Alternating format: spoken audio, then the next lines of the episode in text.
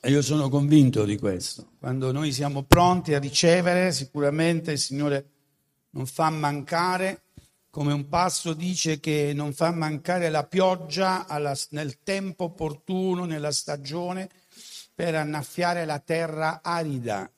E noi abbiamo bisogno sempre di ricevere dal Signore un pane quotidiano, una parola che scende dal cielo, una pioggia di benedizioni perché la nostra vita non si trasformi in un deserto, ma possa fiorire e quando vediamo un frutto, questo fiore, questo frutto che nasce, allora noi siamo pieni di gioia, soprattutto quando si tratta di un fiore per la gloria di Dio. Il titolo della meditazione di questa mattina è Se appartieni al Signore. Ripeto, se appartieni al Signore non è un'affermazione categorica, non sto dicendo che tu appartenga al Signore, infatti il titolo non è tu appartieni, ma è se tu appartieni. Perché la Bibbia ci dice chiaramente che molti sono i chiamati, ma pochi sono gli eletti. Dispiace tante volte di vedere negletto, dimenticato questo passaggio biblico che viene richiamato anche da Gesù quando dice sforzatevi di passare per la porta, che è una porta che sapete, pare sia stretta, Gesù la definisce così, e quando una porta è stretta non puoi passarci in due, in tre, si passa da soli e tu ti devi sforzare e dopo di te si sforzerà un altro. Speriamo e desideriamo e abbiamo fede che sia un altro della nostra famiglia, perché è scritto credi e sarai salvato tu e la casa tua, ma questa è una porta stretta come differentemente larga la via che porta alla perdizione. Ma perché di queste cose non se ne parla più? Perché? Per quale motivo questo tipo di messaggio oggi alla Chiesa non viene più proposto? Quello di dover ricordare che se è vero che il nostro nome è scritto nel libro della vita, è un privilegio ed è un'opera del Signore, un'opera che lo Spirito Santo ha fatto dentro di noi, ma che ci vede attori di qualcosa di importante, essere pronti ad entrare là dove gli altri non vogliono entrare. So se è chiaro il concetto. Uno vede quella porta stretta e dice ma perché dovrei passare di lì quando c'è un portone largo? Uno vede una via stretta e dice ma perché dovrei prendere quella strada?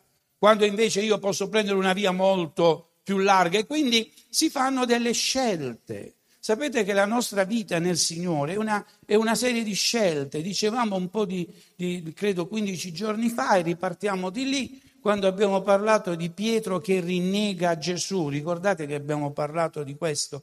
Eh, si parla eh, in, in quel passo dell'Evangelo di Giovanni di un'interrogazione, o meglio, di una domanda riproposta tre volte a Giovanni e la domanda è Giovanni, ma tu mi ami?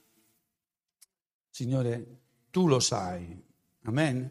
E quando Gesù pone quelle domande, disegna una linea temporale, le cose che erano prima, quando, quando, eri più giovane facevi quello che volevi, quando sarai più grande farai quello che oggi non ipotizzi di fare o non vorresti fare. Nel mezzo e nel mezzo c'è una domanda, una domanda che lo Spirito Santo ci propone ogni istante e ogni giorno della nostra vita. E la domanda è, ma mi ami? E quando noi diciamo, Signore, ti apparteniamo, non possiamo dire di appartenergli se noi non l'amiamo. Né possiamo dire che il nostro nome è scritto nel libro della vita se il nostro cuore è rivolto da un'altra parte. Quando noi parliamo di far parte di una famiglia che è la famiglia spirituale, non dimenticate che non è per diritto, ma è per adozione. È scritto così, siamo stati adottati. E quindi quando una persona è adottata, io penso che eh, debba mantenere una scelta, quella di voler essere figlio, no? Al contrario di quando invece un, un bambino nasce in una famiglia. Ora noi non siamo nati in una famiglia spiritualmente, noi siamo tutti stati adottati.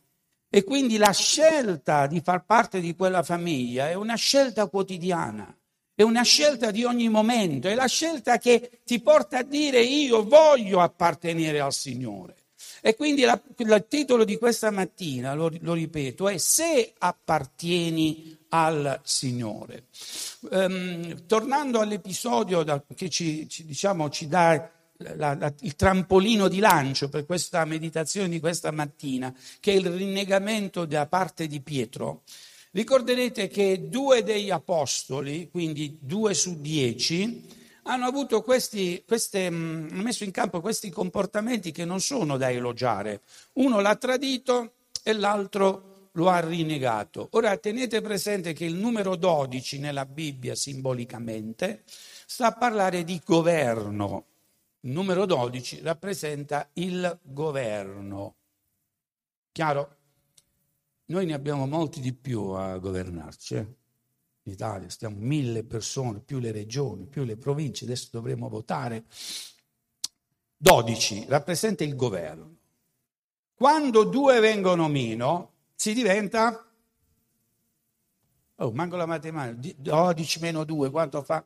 10. E guardate che il 10 sta a rappresentare la, nas- la nascita o la costituzione minima, nel numero minimo, di una comunità. Il numero 10, ricordate, è quello che eh, fu il limite al basso, verso il basso, quando Abramo si fermò nella trattativa con Dio, quando disse, Signore, ma se ci sono dieci giusti, ricordate, lì a, a Sodoma, Signore, tu che farai? Il Signore dice, io per quei dieci, non dice non distruggerò, ma addirittura dice io perdonerò. Allora è importante la, com- la, comunità, il senso è vero della nascita di una comunità, anche nel numero minimo, questo nell'Antico Testamento, quindi lo teniamo come fatto simbolico, per quanto la presenza del Signore nel Nuovo Testamento è garantita lì dove due o tre sono riuniti nel mio nome. Ci siamo fino qua, ma il numero 10 parla di comunità. E nel caso dei dodici si parla allora di una comunità che avendo perso due è una comunità dove si è perso il governo, perché dodici è il governo, va bene? Quindi c'è una comunità ma non c'è il governo.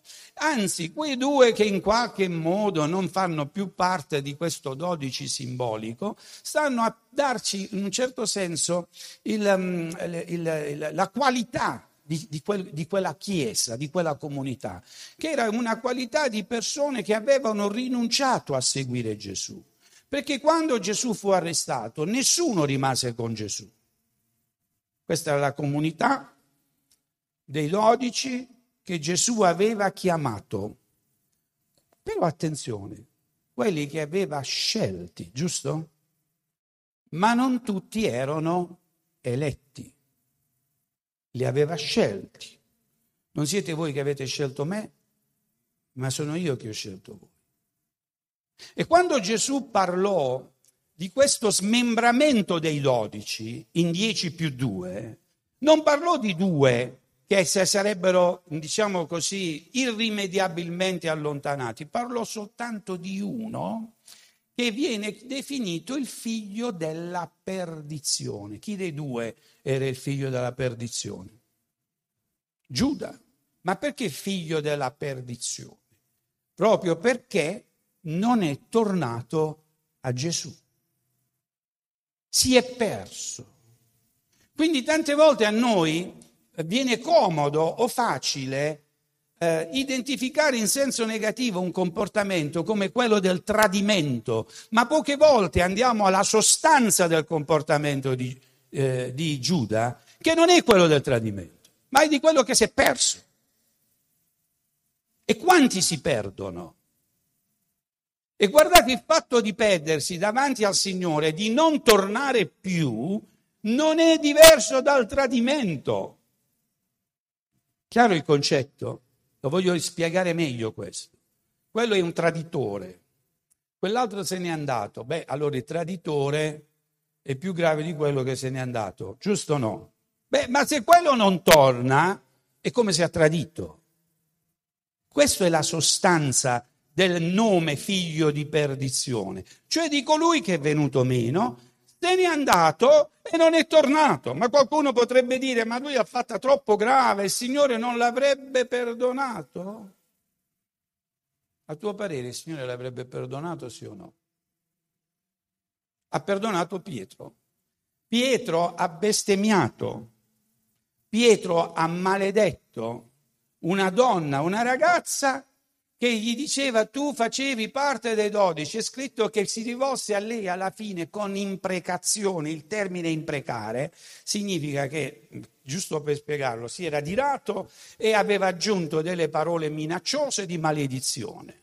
Quindi maledisse un'altra persona che, le, che gli diceva, quella persona, che tu facevi parte dei dodici, quindi conoscevi Gesù, ma Pietro, Pietro ha detto no, io non lo conosco e gli ha detto queste parole di imprecazione. E guardate, quando voi andate a leggere l'episodio, tanto del tradimento quanto del rinnegamento, sono tutte e due vicino. E, ehm, il, um, diciamo, la, la, la parola in comune tutti e due questi episodi nel, si riferisce al comportamento tanto di Pietro quanto di eh, Giuda. Entrambi piansero amaramente. Piansero amaramente. Ma il pianto di Pietro era custodito dal Signore. Perché Gesù aveva detto io sto pregando per te. Amen. E questo sapete che ci dice? Che Pietro apparteneva al Signore. E questa mattina ti chiedo, ma appartiene al Signore?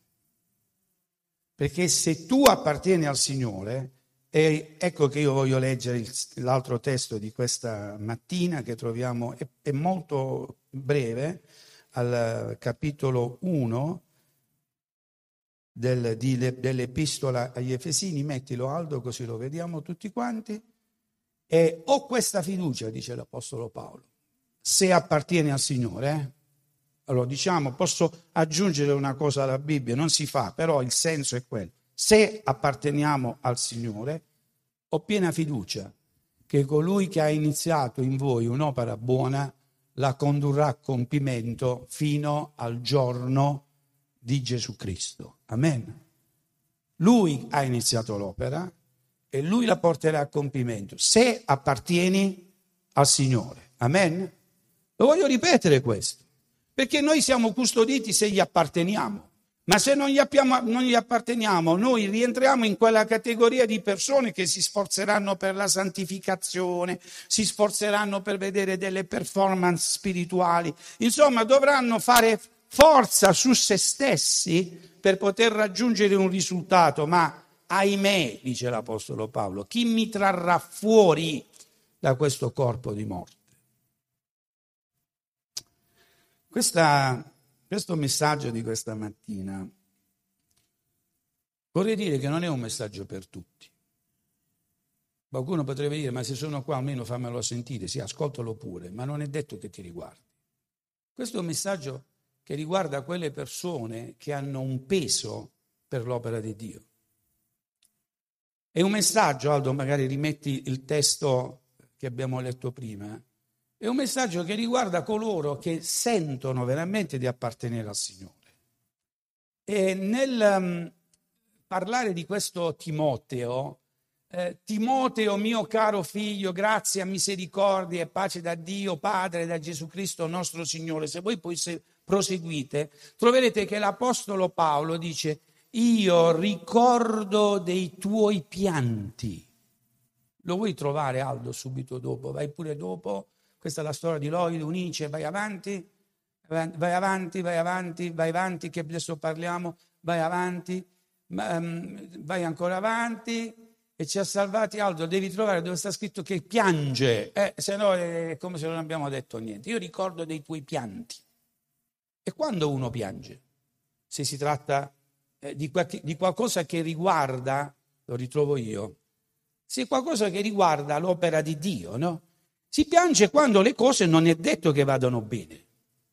E non sempre le cose vanno bene.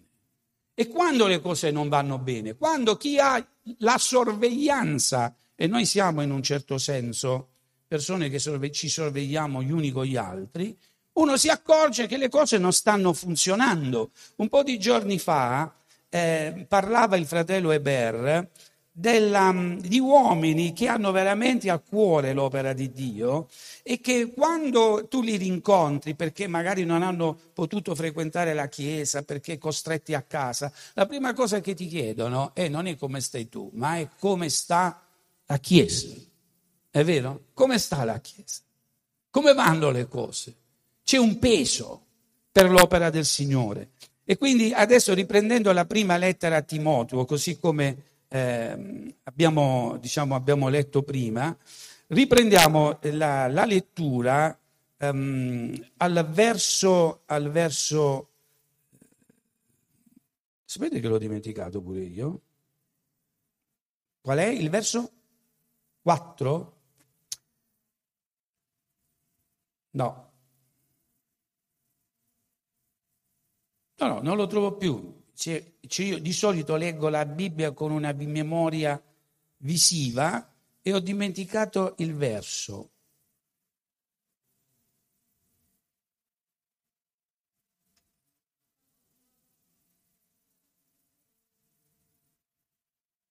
No, non è questo. Ah, perché è la seconda epistola a Timoteo.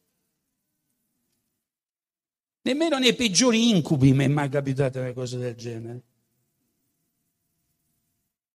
E quindi lui dice che ricor- ripenso alle tue lacrime, al verso 4, ripenso alle tue lacrime e desidero intensamente per vederti, per essere riempito di gioia. Ma cosa ricorda l'Apostolo Paolo di Timoteo? Sapete che Timoteo non era un uomo fatto nel senso maturo in quanto ad età, era un giovane, ma ricorda le lacrime. Di chi? Di un giovane che sta lavorando per il Signore. E quando ci sono lacrime? Quando uno si accorge che delle cose non stanno funzionando. Quando uno si accorge che il numero 12 non esiste più, non c'è più governo.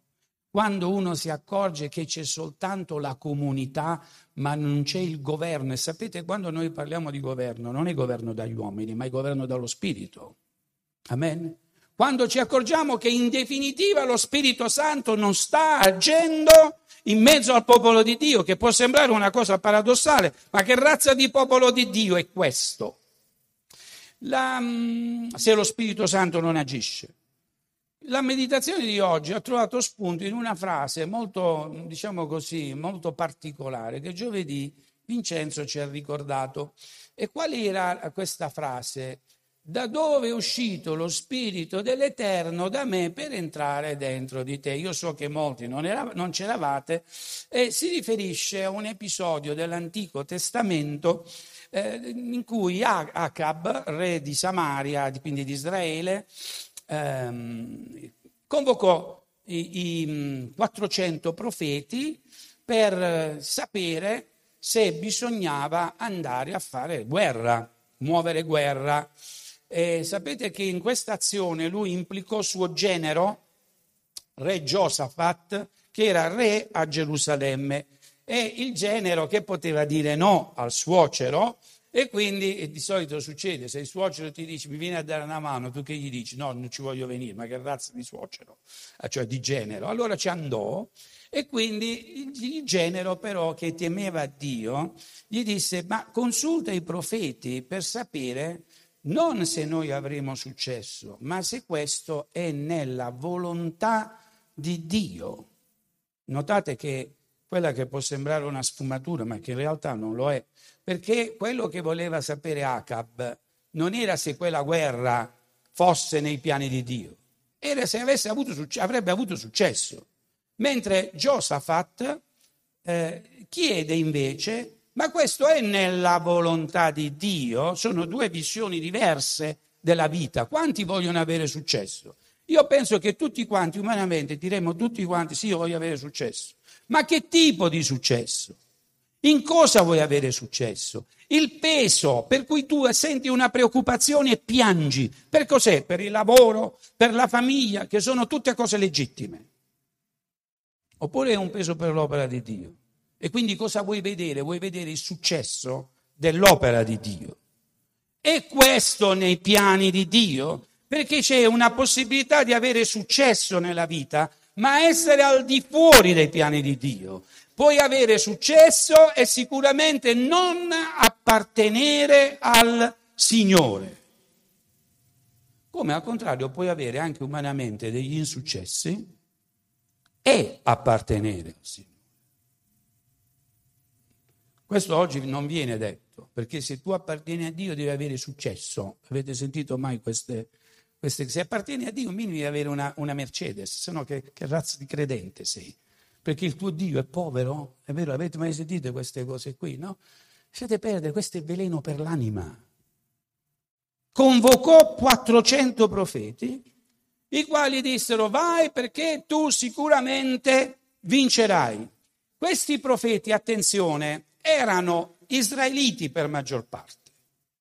Quindi stiamo parlando di uomini che conoscevano la legge e nel senso simbolico, rispettivamente all'appartenenza del popolo di Dio, etnicamente ne facevano pienamente parte.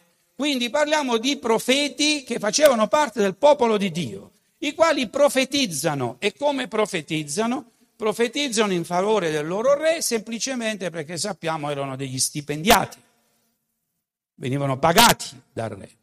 Però si sentivano così forti nel numero e così arroganti da dire tu andrai, vincerai, sconfiggerai, tornerai vittorioso. Giosafat che temeva il Signore è l'uomo che passa attraverso la porta stretta, è l'uomo che sceglie la via stretta, perché sentite, è bello quando uno ci dice che dobbiamo avere successo nella vita, giusto? Quando uno ci dice non ti preoccupare perché Signore ti farà ricco. E chi non, chi non vuole frequentare una chiesa del genere? Che delusione, perché il ciclo di, queste, di questi messaggi prima o poi si chiude. Sapete quanta gente ne esce fuori dalle chiese depresse? perché non hanno ricevuto quello che gli avevano promesso e si sono perduti e diventano, scusate, figli di perdizione.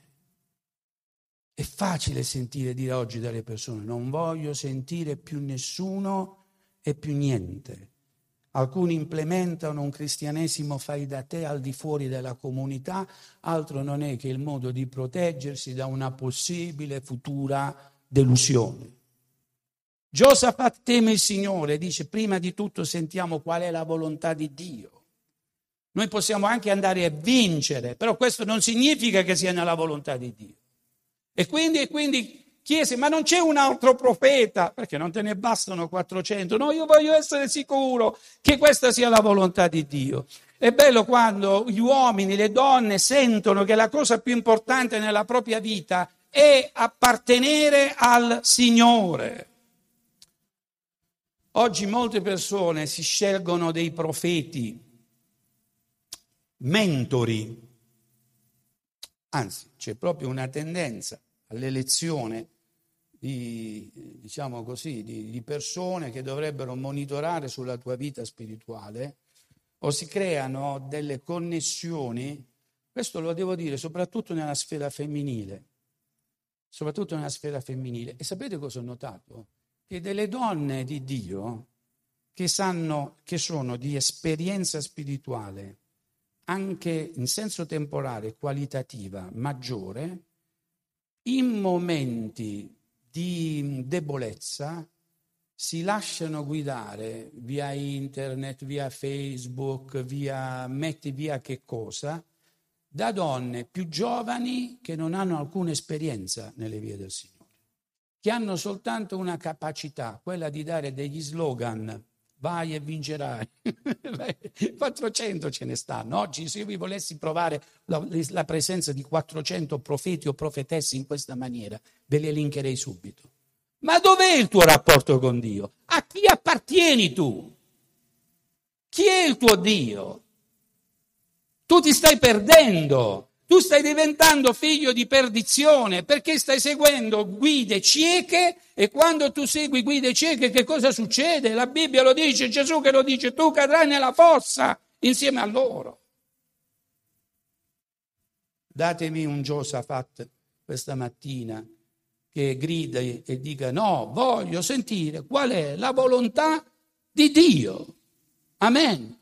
Lo vogliamo dire, qual è, Signore, la tua volontà? Per me, per la mia famiglia, per questa comunità. E quindi venne fuori questo profeta Micaia, giusto? E il quale praticamente iniziò a dire, vabbè, ma che mi chiamate a fare? Tanto voi sapete che io vi parlo da parte del Signore e voi non volete sentire quello che il Signore vuole dirvi. Come è scritto che oggi si sono fatti insegnanti secondo le, i propri desideri, non per conoscere qual è la volontà di Dio. E quest'uomo disse guarda che questo non è la volontà di Dio, se voi andrete sarete tutti distrutti. E quindi Re Acab disse lo sapevo, questo qua è un piantagrane, è uno che porta male, è uno che porta sfortuna, guarda preannuncia la sfortuna, però guardate aveva detto quello che era da parte del Signore. Ora i 400 profeti però non se la tennero. E attenzione, uno dei più responsabili di questi 400 andò e dette un ceffone. Quale ceffone vi ricordate voi nel Nuovo Testamento? Di un sommo sacerdote che andò da Gesù, andò da Gesù e dette uno schiaffo, un servo del sommo sacerdote, ricordate? Ricordate questo episodio? Ecco, vediamo due ceffoni. E il primo ceffone fu accompagnato da questa frase. Da dove è uscito lo Spirito dell'Eterno? Da me? E attraverso chi? Attenzione, è entrato in te. La vogliamo richiamare questa frase. Come è uscito e da dove è uscito lo Spirito dell'Eterno? E attraverso chi è entrato in te? Come per dire, ma tu pensi di avere lo spirito, lo spirito ce l'ho io. Quindi io ho la potenza, io ho la verità, io posso profetizzare. La domanda, era del popolo di Israele quest'uomo che diceva queste cose? Sì. Era uno che esercitava l'esercizio di profeta? Sì. Apparteneva al Signore? No. Non era un uomo di Dio o quantomeno in quella circostanza non lo era. E si, e si chiede. Ora io non so se se lo chiede per, fa questa domanda per scena teatrale o se perché veramente se lo stia chiedendo. Da dove è uscito lo Spirito? Ora noi siamo il Tempio dello Spirito Santo, possiamo dire Amen? Sia in senso personale sia in senso collettivo. E questo Tempio rimane in piedi e funziona se e solo se c'è lo Spirito Santo, così come nell'Antico Testamento si vedeva, si è visto chiaramente che quando la presenza di Dio non era più nel Tempio, quel Tempio doveva, non poteva, doveva essere distrutto. Il Tempio vuoto non è una delle possibilità, non è una delle opzioni o il Tempio è pieno e ci deve essere la presenza del Signore, oppure il Tempio è vuoto e viene distrutto. Attenzione, questo riguarda sia la vita personale, sia anche la vita collettiva, quindi in senso comunitario, perché ripeto, noi in senso personale siamo Tempio, quindi tu, e noi in senso collettivo siamo Tempio dello Spirito Santo. Ricorderete che un giovedì abbiamo parlato di un premio che viene dato a colui che è vincitore. Io farò di te una colonna nel mio tempio e non ne uscirai mai più, ovvero tu appartieni al Signore. Il concetto di questa mattina non deviamo, appartieni al Signore. E se tu appartieni al Signore, sei nel Tempio e non esci più, alla stessa maniera in cui il Signore è dentro di te e non esce. Salvo che tu non voglia slegarti dal Signore. L'Apostolo Paolo si presenta nell'epistola agli Efesini, al capitolo 3 e al capitolo 4, dice Paolo prigioniero di Cristo. Ricordate? Paolo prigioniero, che non è una bella parola, però che è bello quando sei prigioniero della persona che ami e che ti ama. Mia moglie mi ha fatto prigioniero. Per come vengo trattato devo ricorrere alla carta di Ginevra, eh? dei diritti dell'uomo, ma sono diventato prigioniero, giusto? Sono vincoli d'amore, è bello essere prigionieri di vincoli d'amore Questo non significa che tutto è rose e fiori, no? Però il vincolo d'amore è il vincolo d'amore. Quindi anche col Signore, non è che tutto è rose e fiori col Signore.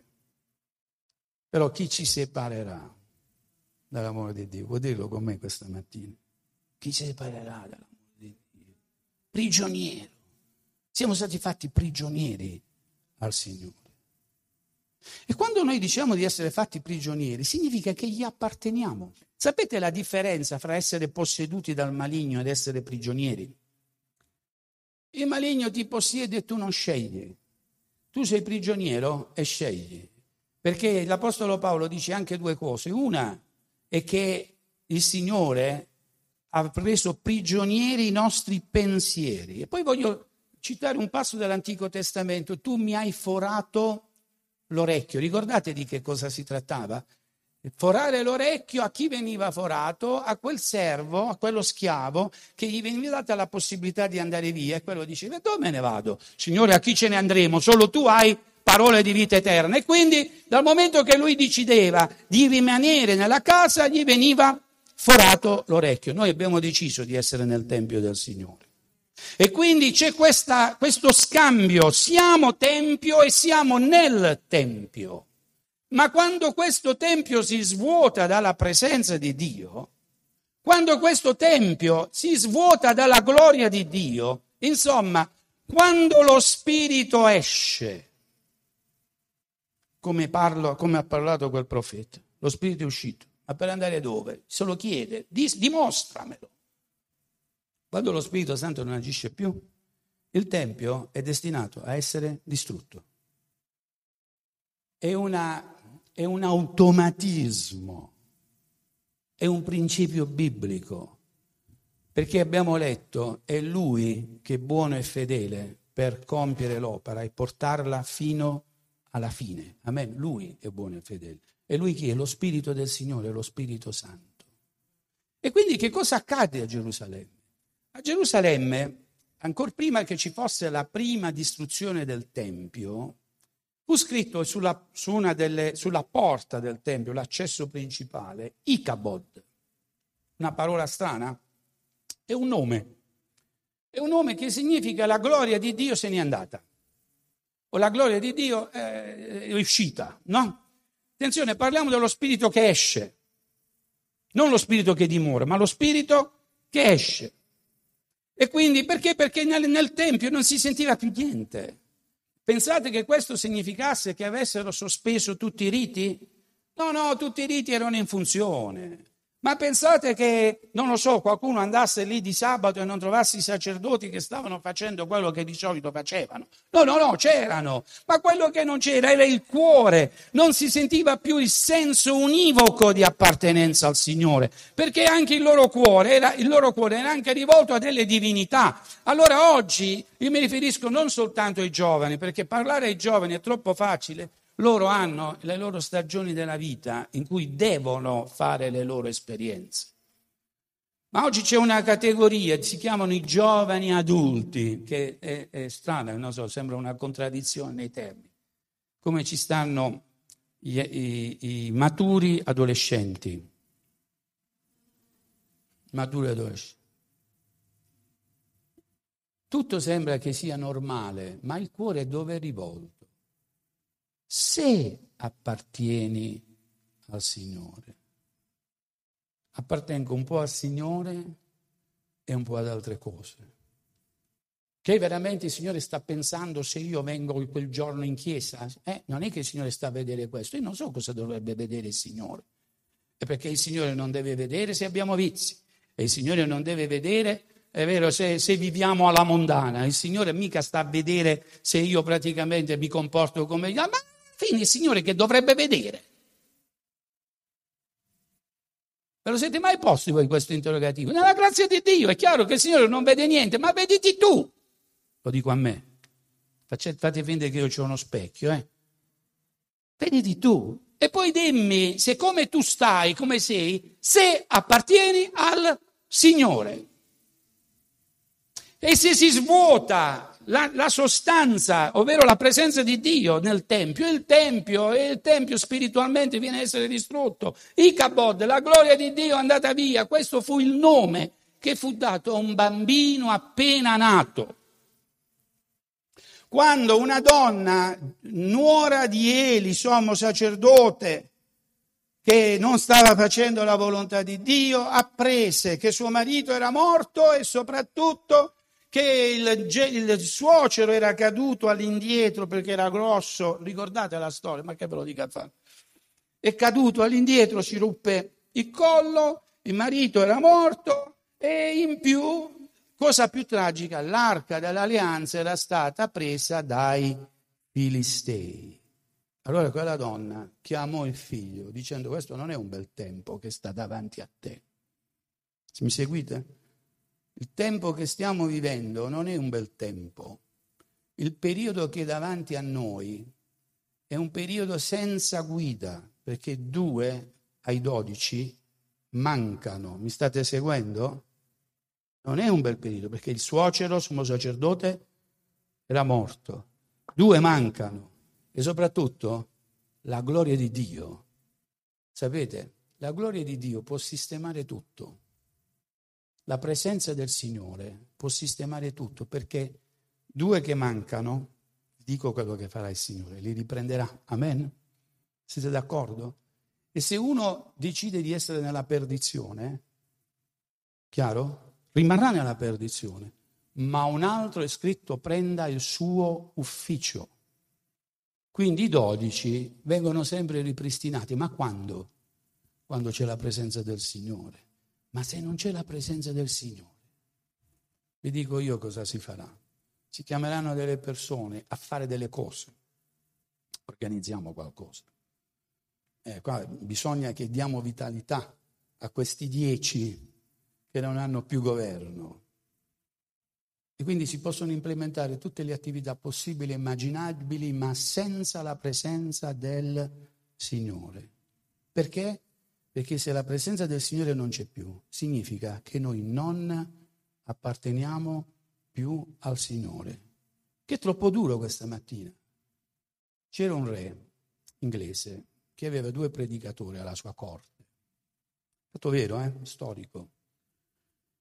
Uno era molto accondiscendente e gli dava, tutte le volte che lui predicava, alla fine della predica gli dava i regali. Era diventato molto ricco questo predicatore, perché tutte le volte lui gli diceva che stai facendo bene, il Signore è con te, il Signore ti benedirà, il Signore ti farà progredire.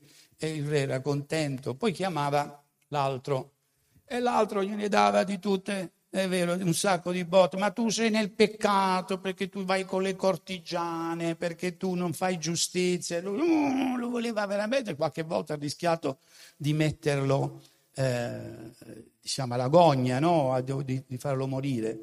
Però poi diceva una cosa, tutte le volte che quell'uomo va via però, dopo io mi sento meglio. Perché? Perché se il Signore mi ha rimproverato, significa che mi ama e mette davanti a me una speranza di cambiamento. Amen. Ecco perché il Signore mi parla così, ecco perché il Signore ti parla così. Signore, grazie perché siamo tuoi. Ecco, se apparteniamo al Signore, il Signore ci rimprovera.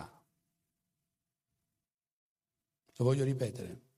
Se apparteniamo al Signore, Signore ci rimprovera.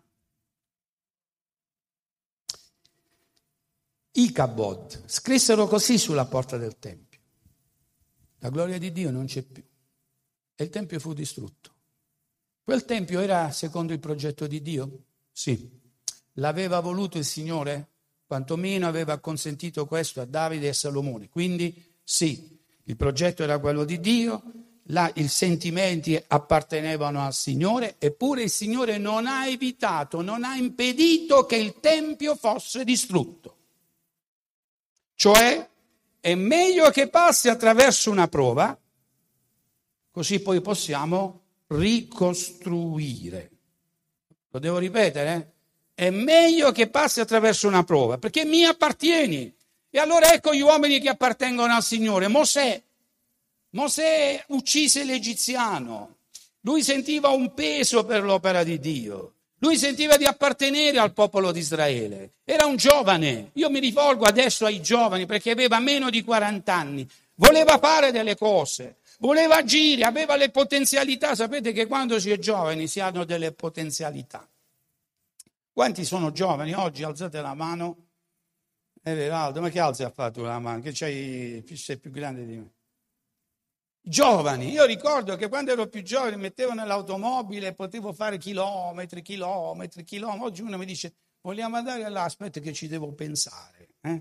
Non dico di no, ma aspetta che ci devo pensare. Ma fa parte del, diciamo, della, eh, delle, delle stagioni della vita. Sapete che i greci quando i greci dovevano scegliere i loro condottieri, i loro generali, noi oggi nella mentalità eh, postmoderna Pensiamo che uno deve essere un uomo di esperienza, grande, come ce li immaginiamo noi generali, tutti quanti brizzolati. Beh, sapete quanti anni aveva Alessandro Magno?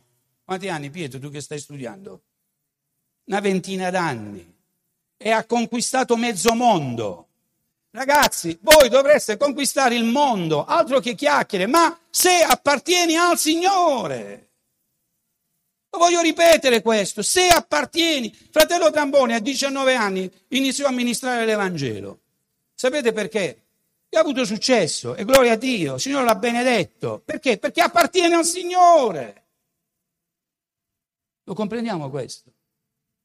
La tua vita, quella di oggi, non pensare a domani, quello che hai fatto fino a ieri. C'è qualche cosa che emerge che ti fa dire, è come Mosè il quale ha voluto fare qualcosa per il Signore e anche sbagliato perché ha ucciso un uomo, la gente l'ha presa a calci, l'ha mandato via, ricordate? E ci verrebbe da dire, ma che razza di assistenza di Dio, se questo addirittura è un uomo su cui il Signore aveva posato l'occhio. È vero o no? Salvato dalle acque, un piano di Dio straordinario. Il suo popolo, non gli egiziani, il suo popolo, gli ha dato un bel calcio e l'hanno mandato via, dicendo vattene via che tu ci crei problemi. Dov'è l'assistenza di Dio?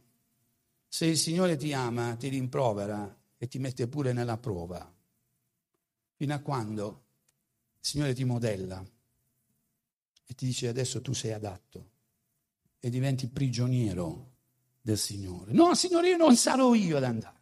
Non voglio andare io. No, no, tu andrai.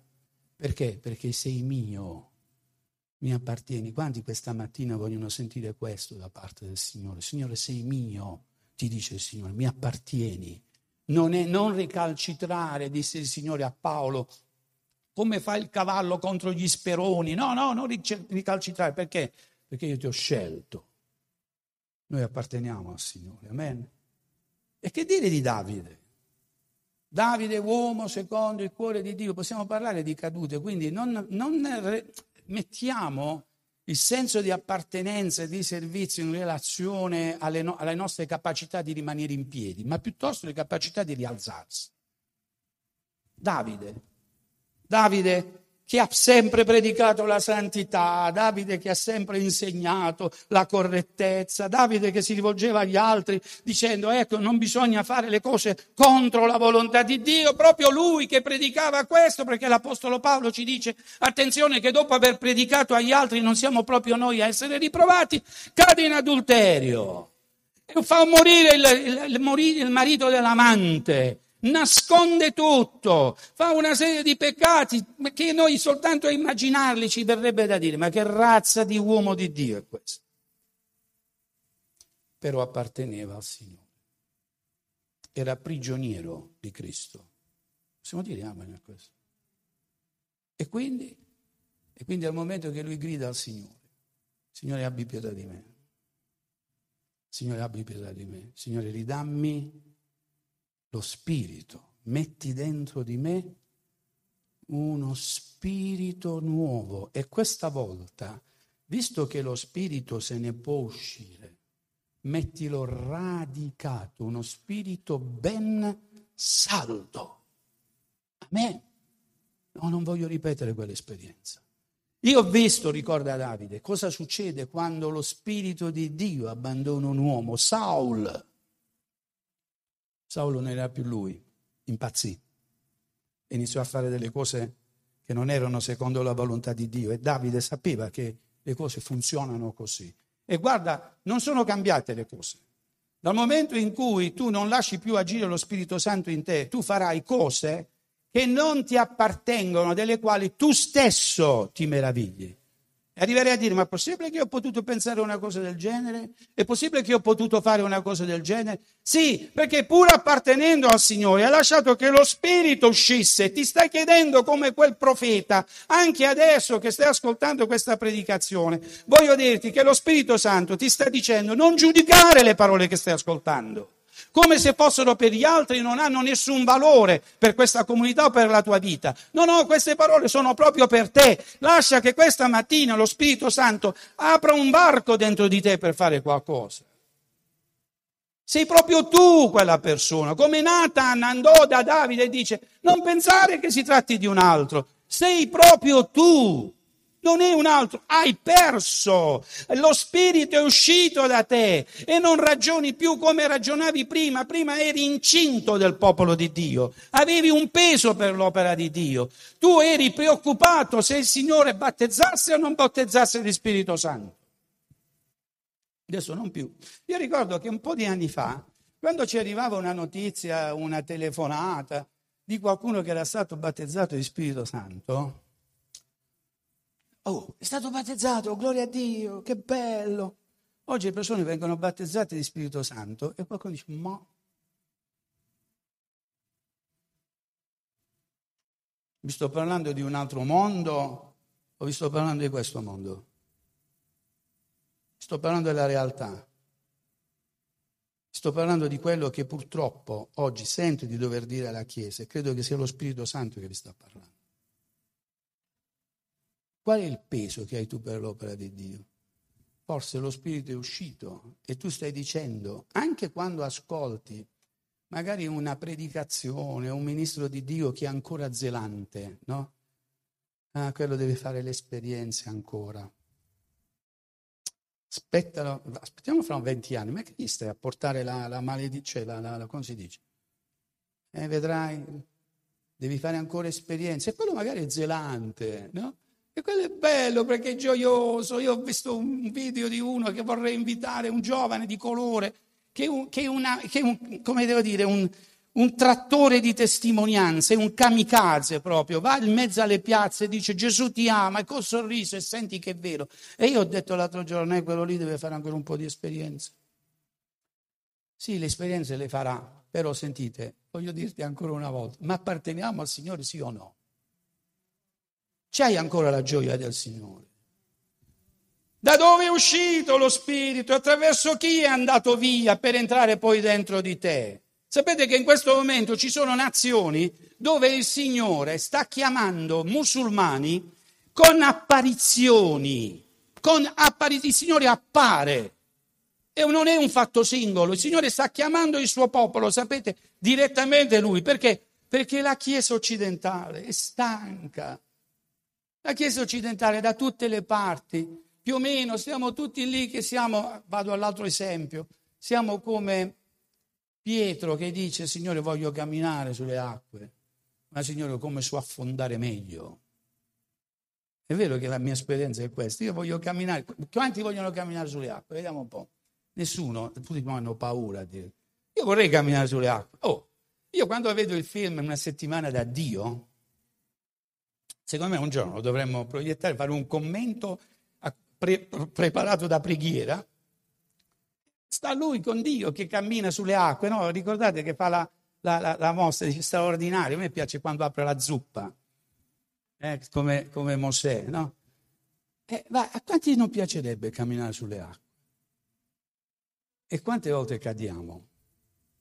Perché iniziamo a camminare sulle acque, però veniamo meno. Ma Pietro apparteneva a Gesù. Il Signore gli stende la mano, amen, lo tira su, non lo rimprovera, non gli dà un ceffone. È come se gli stesse dicendo, ma le devi fare queste esperienze. Perché io permetto la prova. Satana ha chiesto di vagliarti come si vaglia il grano, ma io non sto dicendo che questo non ti accada, no, no. Voi sarete perseguitati, non forse sarete perseguitati. Voi sarete perseguitati. Io sto pregando per te. E quando tu, ecco il nocciolo della questione, sarai convertito, conferma i tuoi fratelli. Pietro venne meno, contribuì a non dare più alla Chiesa il governo, perché fu uno dei due che la fecero più grave. Giusto? I due piansero. Concludo, vorrei chiedere a Giuseppe e agli altri di venire qua. I due piansero. Questa mattina Visto che l'Apostolo Paolo dice pure che Timoteo piangeva, forse sta mancando un po' di pianto nella tua vita. Dice, vabbè, non sarebbe meglio parlare della gioia oggi? Sì, andremo al campeggio, saremo gioiosi, no? Faremo le vacanze, siamo gioiosi, ci incontriamo, facciamo le grigliate e siamo gioiosi, facciamo le agapi e siamo gioiosi, però un po' di pianto Voglio chiedere da quanto tempo non piangi davanti alla presenza del Signore? Se gli appartieni, perché se non gli appartieni questo messaggio non è per te. Se gli appartieni, da quanto tempo non piangi davanti alla presenza del Signore? Io ricordo il tuo pianto, dice Paolo a Timoteo. Piangevi, piangevi perché volevi vedere meglio in te stesso, volevi vedere cose migliori, essere più forte nella, nella predicazione, nel servizio. E quindi cosa gli dice l'Apostolo, Pietro, l'Apostolo Paolo? Custodisci. Amen. Io questa mattina te lo rivolgo, custodisci. Custodisci il dono che è dentro di te. Non lo sprecare, ragazzi, non lo sprecate, avete un retaggio spirituale straordinario. I nonni hanno pregato per voi, i genitori hanno pregato per voi. Il futuro dovrebbe essere un futuro che passa attraverso voi. Quando noi ci sentiamo prigionieri del Signore, ricorderete il caso di Simone il Mago. L'Apostolo Pietro disse io vedo che tu sei prigioniero, le parole sono uguali, no? Di iniquità. Prigioniero. Quando tu sei prigioniero di qualcosa? Quando tu ti vuoi slegare e non ce la fai, giusto? Sapete che io con orgoglio vi dico che ho perso un chilo. Dice, vabbè, poca cosa, adesso lo riprendo. Aspetta. Con orgoglio vi dico che da 7-8 caffè sono rimasto a un caffè. Non è stato facile. Le, lega, slegarsi da ciò che ci rende prigionieri non è facile. Ci rendiamo conto di questo, lo sappiamo. Ora, guardate, se vi, vi spiego una cosa, adesso non, non, allargo un po' il discorso, ma io in ufficio davo il compito a mia moglie di portarmi veramente un termos di caffè e il termos finiva. Per evitare che io continuassi a bere questo caffè, ho detto a mia moglie non portare più il termos. Fuggi il male, giusto? Non lo portare più, perché se io avessi visto lì il termos, avrei bevuto. Quindi è meglio che io fuggo la tentazione. Ci siamo? Fuggo la tentazione. Io ho sentito persone che hanno pregato per essere liberati da un vizio, però proprio di quel vizio si sono preparati a fare in modo che ciò che li rendeva schiavi non mancasse. Allora che razza di preghiera hai fatto? Lì, caffè, zero. Adesso devo passare all'altra fase che pur vedendo il caffè in ufficio non lo tocco, giusto? Lì è il vero cambiamento. Quando non senti più la sofferenza, ma quando senti di una cosa che non ti fa più parte. Questo rispettivamente al caffè, rispettivamente all'iniquità, rispettivamente a tutte le cose che ci fanno male. Perché? Beh, se tutte queste cose ci fanno male, ci appartengono e noi apparteniamo a loro, noi non apparteniamo al Signore. E non sto parlando del caffè, non sto parlando nemmeno del fumo, non sto parlando, anche se sono cose che sotto il profilo della salute bisogna imparare a disciplinare. O appartieni al mondo o appartieni al Signore. E Pietro, dovete decidere. Alcune volte si vuole tornare indietro, ma non si ha la forza e si diventa figli di perdizione. Mettiamoci in piedi. Questa mattina c'è una chiamata da parte del Signore. Glorifica il nome del Signore in questo momento. Sgridiamo ogni spirito che è uno spirito di turbamento su questo momento che è un momento di raccoglimento, di giudizio. Voglio ripetere, non lasciare che questo momento sia un momento utile per la tua vita. Fai in modo che possa servire a qualcosa. Perché il Signore sta ancora una volta chiedendo a me e a te, ma mi ami tu? Apparteniamo al Signore. Qual è la responsabilità che tu senti per l'opera di Dio? Forse hai vissuto nel deserto come, come Mosè, ma il Signore ti ha custodito. Forse sei stato come Davide che è venuto meno, ha fatto cose indescrivibili, ma il Signore l'ha riabilitato, l'ha custodito. Forse sei stato come Pietro che cadeva nelle acque, affondava nelle acque, ma il Signore l'ha tirato su. Amen. Perché? Perché sono uomini che appartengono al Signore. Se tu appartieni al Signore, la mano del Signore è pronta a rimetterti in piedi. Non ha importanza in quale dominio della tua vita sia, sia il fatto morale, sia il fatto lavorativo, ma soprattutto voglio dirti questa mattina il Signore sta cercando uomini e donne che hanno un peso perché perché l'opera di Dio possa essere un'opera di Dio nella quale ci sia ancora la gloria del Signore. Amen. Glorifica il Signore, apri le labbra. Sapete una delle cose che il maligno fa?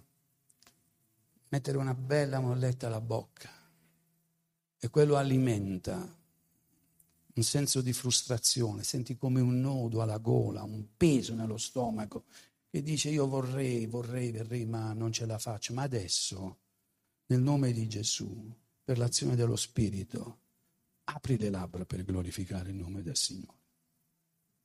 Apri le labbra per glorificare il nome del Signore. Non rimanere indifferente davanti a questa chiamata da parte del Signore. C'è un Mosè che il Signore vuole chiamare in mezzo a noi, c'è un Davide che il Signore vuole ristabilire in mezzo a noi, c'è un Pietro che il Signore vuole tirare fuori dall'acqua. In modo emblematico già gli stava dicendo del giorno in cui l'avrebbe rinnegato, ma proprio a quell'uomo il Signore ha detto tu farai cose straordinarie. Tutte le cose che io farò le farai anche tu. Tutte le cose che avete visto fare da me, fatele anche voi perché io non vi lascio, non vi abbandono, io vi do lo spirito di vita, così come abbiamo letto questa bellissima epistola a Timoteo. Custodisci il buon deposito per mezzo dello Spirito Santo. E dopo aver detto che abita in te, proprio in questo verso alla fine dice che abita in noi. Amen. Qui c'è la presenza del Signore questa mattina. Tieni alzata la tua